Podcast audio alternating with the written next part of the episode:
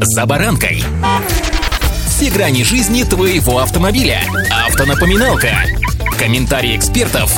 Советы по обслуживанию автомобилей в программе «За баранкой». Страсти по техосмотру продолжаются. Вроде наводили-наводили там порядок, однако работа еще, как говорится, не початый край. С вами Забаранка Александр Карпов. Здравствуйте. Автомобильные факты.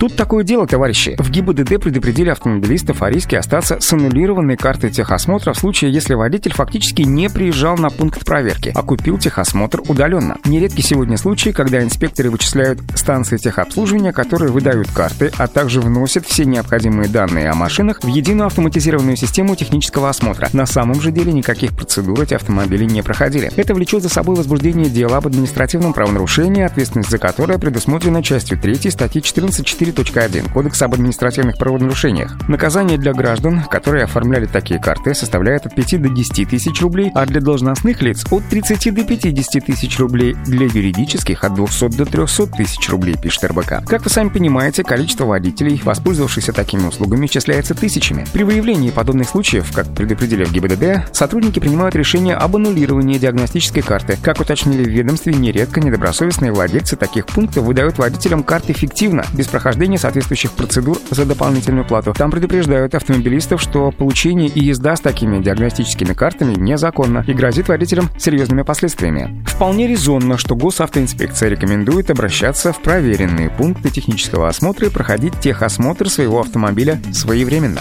Автонапоминалка.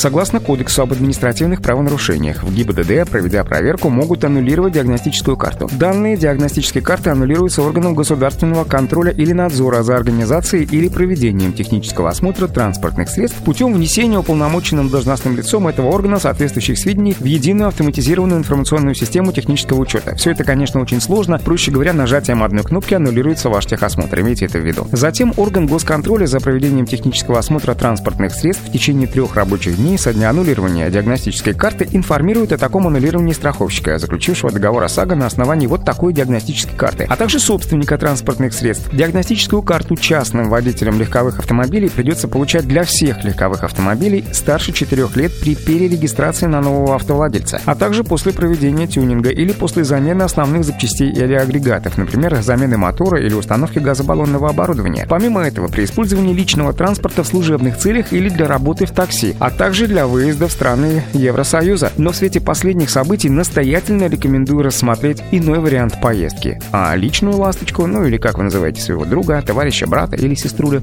оставьте дома. Удачи! За баранкой!